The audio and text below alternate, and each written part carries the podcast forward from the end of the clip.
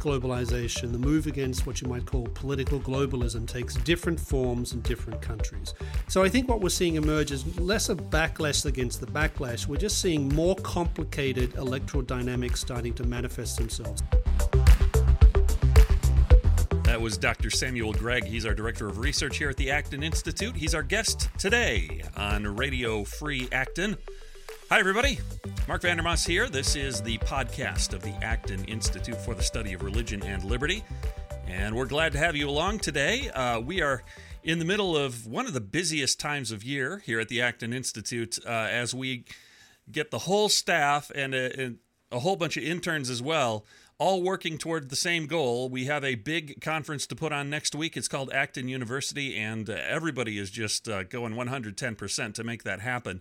It's a great conference. We bring in about eight, 900 of our closest friends from around the world, uh, take over the downtown convention center here in Grand Rapids, Michigan, and work on building the foundations of a free society, but also a virtuous society.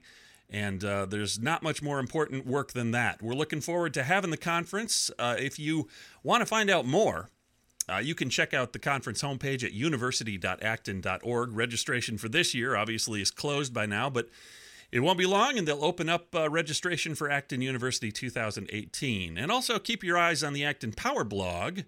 Uh, as we're going to be posting some of the plenary lectures up there, and we might even try to live stream some stuff uh, from the conference. We're going to see if that can happen. But uh, do uh, do keep your eyes on Acton Institute's Power blog, and uh, you can find that at blog.acton.org. We've also got a new feature that we're introducing today here on the podcast. It'll be a regular feature and uh, featuring Bruce Edward Walker, a cultural correspondent for the Acton Institute, one of our bloggers. You'll see him on uh, the Acton Power blog from time to time, but he's going to be hosting a new feature called Upstream here on Radio Free Acton uh, making a note of the fact, uh, I think it was a Breitbart quote, that politics is downstream from culture. So we're going to talk about some of the stuff that's upstream from politics and hopefully do it from an Acton perspective. Uh, this week we're going to be talking uh, about Wonder Woman, the movie that was recently released, doing very well in theaters.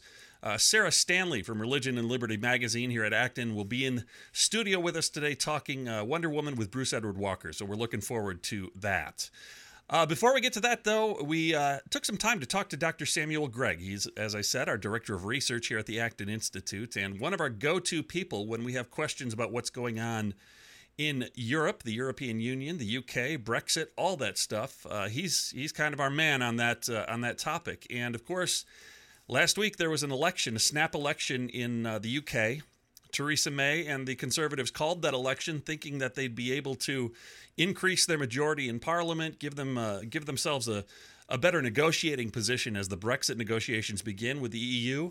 Well, it didn't turn out the way they thought. And we talked to Dr. Samuel Gregg to look at some of the implications of the electoral disappointment the Tories experienced last week. Uh, what, what does it mean for Britain? What does it mean for Brexit? We go over all that in our interview right here on Radio Free Acton. Here's our interview with Dr. Samuel Gregg.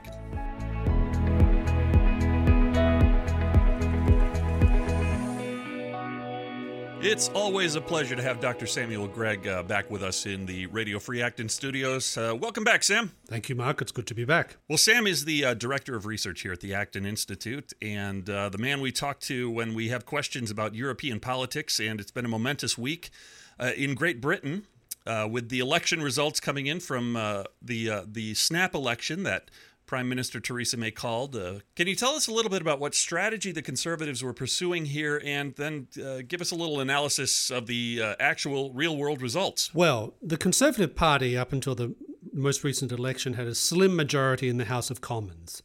And I think Theresa May's purpose in calling a snap election, which she's perfectly entitled to do as Prime Minister, was to basically increase her majority so that she was in a better negotiating position when it came to negotiating Brexit with uh, the the Europeans, because when she has a bigger majority, that's more room for her to basically lose people uh, on critical votes if that if it came down to that. So having a, going from a majority of six to a majority of say hundred would make all the difference in the world because it actually increases the prime minister's a negotiating position. What were they expecting? I mean, what was the, what was the great hope of the Tories coming out of this election? What what sort of majority did they have, and what were they trying to get? They had a majority, uh, basically, of around about six seats, which is very slim. All you need in a five year term is for f- two of those people to pass away or to resign or to be whatever, something to happen to them, and your majority can be cut very quickly and you can find yourself in a minority position.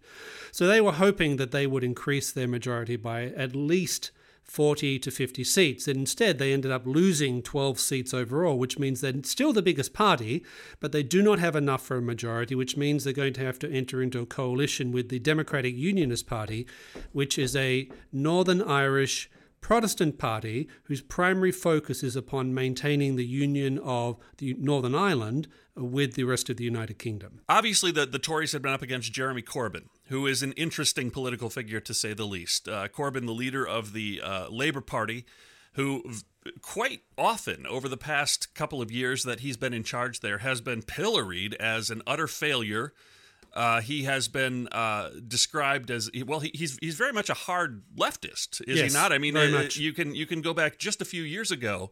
I believe at the death of Hugo Chavez, I read uh, at some point last week. He he tweeted a very complimentary tweet uh, about Hugo Chavez's life and his contributions to uh, the working class in Venezuela and around the world. And of course, we all know how that has turned out.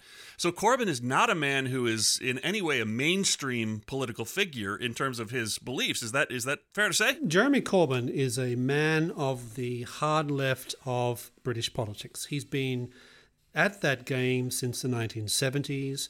Uh, if you want to understand him, you need to understand the British Labour Party in the 1970s, which headed in that direction. He's basically an unreconstructed 1970s British lefty. He even dresses the part, to put it to put it a more humorous way. The problem is, of course, is that um, he ran a much better campaign than Theresa May did. Uh, he comes across as very personable. But when you look at his ideas and what he actually says, I think it's not unfair to say that he's a, t- a terrorist sympathizer. Uh, he, uh, he, he, he is, his party has headed in a very anti Israel direction since he took over. Uh, he's very bad on social questions and on economic issues. He wants to renationalize parts of the economy. Now, the scary thing is, is that he, he, under him, the Labour Party was expected to lose lots of seats, but they didn't. They actually gained something like 20 to 22 seats. And there's, I think, a number of reasons for that. One is that the Brexit issue is now off the table insofar as Britain is committed to Brexit. By a vote of Parliament, it is committed to going to Brexit. And of course, so, Theresa May has sent the letter triggering that's right. The, that's right. the, the process. So that process can't be reversed. So what that meant was that there were a lot of people in Britain on the left who were very much in favour of, of Brexit, who had been voting more or less for the UKIP party, or even some voting for the Tory party. But with the Brexit thing off the table, the UKIP has no purpose. So that meant that a lot of people who were voting for UKIP basically returned home. Some of those people returned to the Tory party, which is why the Tories actually increased their percentage of the vote this time. But it also meant that a lot of people who had traditionally voted for the Labour Party returned returned home as well, which meant that their vote increased. So I think that explains some of the electoral dynamics. Another thing which is important is that a very large number of young people I guess between the let's say they're below the age of 35, voted for the British Labour Party. Now I think that's partly because the British Labour Party were promising free stuff and people find that very difficult to resist, but it also reflects a certain lack of historical memory of how bad socialism was in the 1970s and 1960s in Britain, but even just knowledge of what the Iron Curtain was about and what went on behind the Iron Curtain. And that I think in the in the long term spells some big problems for free societies in Europe and even I might say in the United States as well, in the sense that many young people are, for a variety of reasons, attracted to people like Bernie Sanders, to people like Jeremy Corbyn. Uh, people who do not have a serious government program, people whose command of economics is at best rudimentary, people who are really trapped in the 1960s and 1970s when it comes to thinking about social and economic policy, uh, and who basically, I think, are at war with the West itself. So I think that that this is a that's maybe the most disturbing trend that came out of this particular election. And so far, I don't think conservatives, classical liberals have really come up with an answer to this particular problem. So we are not looking uh, right now at uh, Prime Minister Jeremy Corbyn. Uh, as as of right now, it, it, it, appears that Theresa May is still planning to uh, remain prime minister and form a coalition government. Yes, whether she'll stay prime minister is a different question. I can imagine quite a lot of people in the Tory party would like to see her go because they, she made a classic misjudgment about the electorate, and she did a she campaigned very badly as well. Moreover, as a result of this election, Jeremy Corbyn is in striking distance of becoming prime minister of Great Britain whenever the next election is. Uh, that could be soon, it could be later. It depends on whether Theresa May can construct a workable uh, relationship with the Democratic Union, Unionist Party, the DUP, uh, and uh, how long that, that particular arrangement lasts. But it's certainly going to change the nature of Brexit because the, the DUP was in favour of Brexit, but they're not in favour of a hard Brexit. They want a soft Brexit. The reason they want a soft Brexit is they want to keep the open, more or less open border with the Republic of Ireland, which has benefited both the Republic but also and Northern Ireland extremely well and they want to keep that open. And hard Brexit would change that whole situation. So I think it's going to have implications for Brexit. Uh, it's also going to cause some difficulties for what you might call more liberal members of the Tory party who really don't like the Democratic Unionist Party at all. Um, and I think it emboldens the hard left because everyone was saying they were bound to fail. they were saying that eventually the Labour Party would come to its senses and get rid of this relic from the 1970s. Well, guess what? It didn't turn out that way. Uh, so I, I think, in many respects, what we're going to see economically is a shift to the left, because it's clearly where a lot of British sentiment is right now. We'll see uh, a moving towards a sort of soft Brexit rather than a hard Brexit. and we'll also see, I think, uh, a much tougher time in the Parliament when it comes to Theresa May trying to get legislation through. So I think for the at least for the next year, and depending on how long she lasts as prime minister, we're going to see a fair amount of uncertainty, which was not the case, I would say, before the election. One final question, Sam. Uh, 2016, uh, worldwide, really, uh, at least in, in the Western nations, the United States and Britain, and in a lot of a lot of ways, Europe overall, seemed to be the year of the backlash to the elite, uh, with the election of Donald Trump and with the the initial passage of Brexit. Both big surprises. Um, now, 2017. Uh, and in just just in the last few months, we've seen Geert Wilders uh, not win in the Netherlands. We've seen uh, the French reject Marine Le Pen, and now we see the Labour Party picking up in Britain. Is this a backlash to the backlash? Uh, no, I don't think it is. I think it reflects the fact that the the the the move against globalization, the move against what you might call political globalism, takes different forms in different countries. Jeremy Corbyn, for example, is no fan of the European Union. During the Brexit campaign, he was actually criticized by his own party for not campaigning rigorously enough in favour of keeping Britain in the European Union. The Labour Party's position, official position, was we want to remain, and Corbyn Corbyn's campaign to for in favour of the Remain case was at best half-hearted because he'd always previously been favor been in favour for left-wing reasons of getting out of the European Union. So I think what we're seeing emerge is less of backlash against the backlash. We're just seeing more complicated electoral dynamics starting to manifest themselves. So in the case of Britain, Brexit is a done deal. It's going to happen, either hard or soft, but it's going to happen. But once that once that decision was made, that means that a lot of other subjects are going to start to rise to the surface, which I think is why you see, for example, the surge of support for the Labour Party uh, um, in the recent British general election. Dr. Samuel Gregg is our director of research here at the Acton Institute. He has done a great deal of writing about uh, Europe, and uh, he will continue to do so. You can continue to find all of his writings at acton.org. Sam, thank you so much for joining us today, and I'm sure as this process continues in the UK and in Europe, we will continue to be talking with you about it. Thanks very much, Mark. Always good to be with you.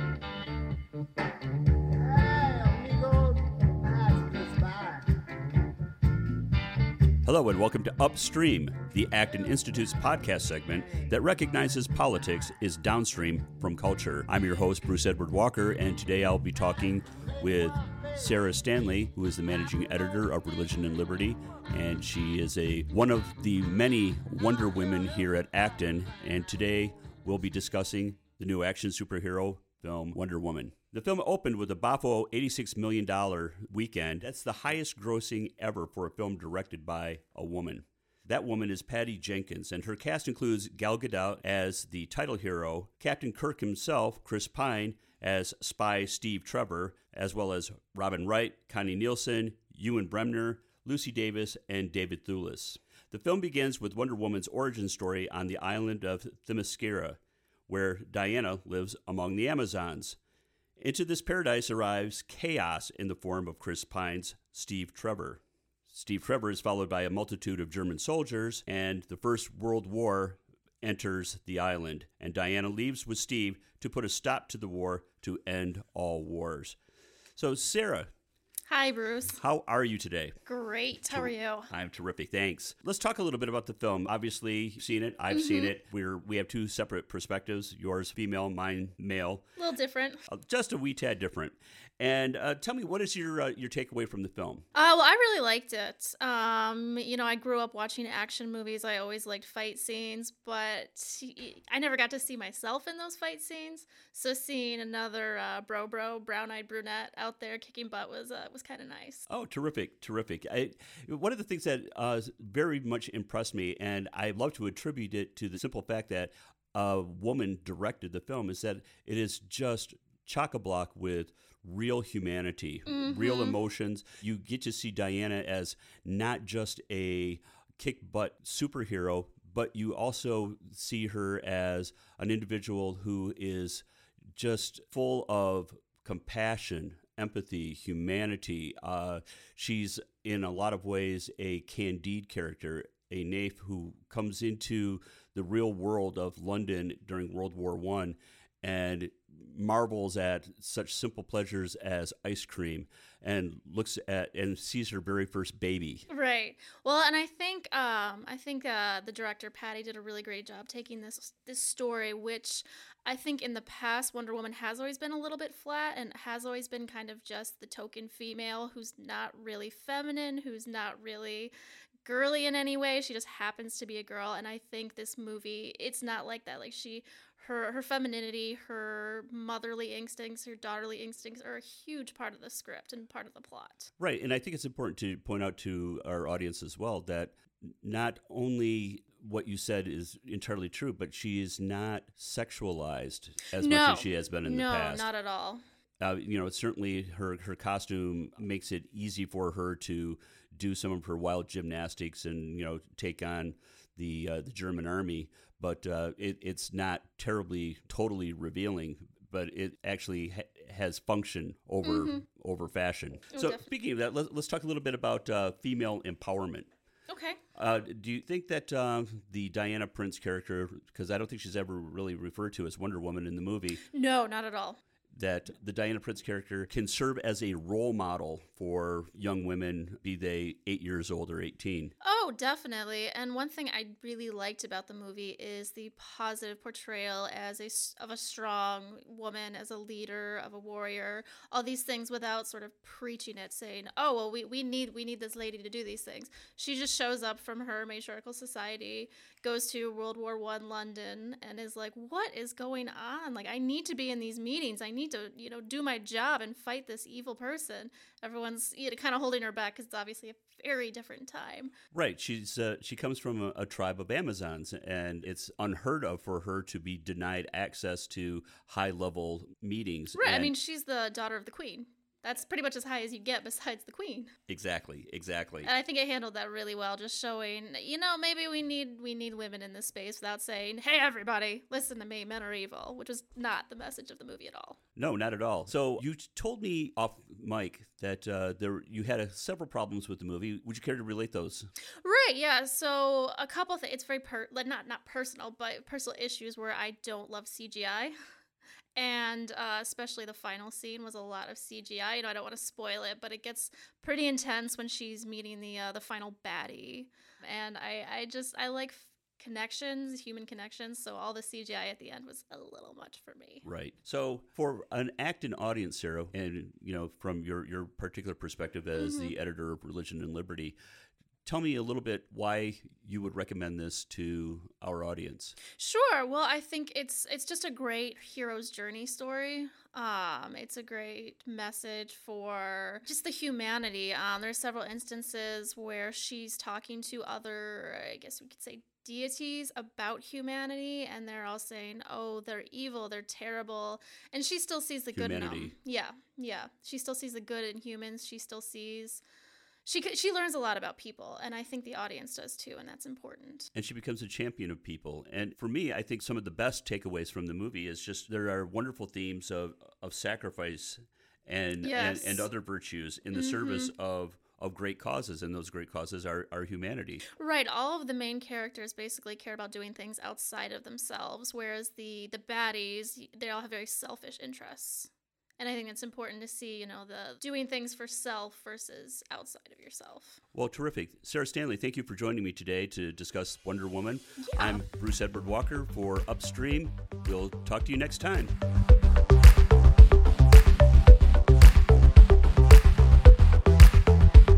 And that brings us to the end of this edition of Radio Free Acton. A lot of people to thank today. First of all, thanks to Dr. Samuel Gregg for joining us uh, to talk about the UK elections and the impact that they will have on the Brexit process. Uh, thanks as well to Bruce Edward Walker, and a, and a warm welcome as well to Bruce uh, for joining the uh, podcast crew here at the Acton Institute to his segment Upstream will feature from time to time talking about various uh, cultural issues and uh, pop culture things. We're excited to have Bruce uh, on board here, bringing his vast array of pop culture knowledge to Radio Free Acton, and uh, we hope you enjoy the segment. Uh, thanks as well to Sarah Stanley for joining us to talk Wonder Woman. And I want to thank my producer as well, Daniel Menjivar, who is joining the Radio Free Acton crew and uh, did a lot of work on this episode. We're very excited to have him along as well. And uh, thanks, Daniel, for your work uh, here on the podcast this week. Well, that's uh, that's it for this week, folks. Thanks so much for joining us. If you haven't subscribed to Radio Free Acton, please do so. We're on iTunes and Google Play. Just search for Radio Free Acton, click that subscribe button, and make us all happy here uh, at Radio Free Acton. We like to be happy. We like to know that people are listening. And uh, if you know folks who you think would be interested in Radio Free Acton or the work of the Acton Institute, uh, hey, send them the link to the podcast and send them over to our website, acton.org. So much great content there. Uh, and the Power blog as well. Uh, great content Monday through Friday every week uh, from an Acton perspective. Lots of news and commentary. So uh, that is it for today. Thank you so much for joining us. We will talk to you again on future editions of Radio Free Acton. See everybody.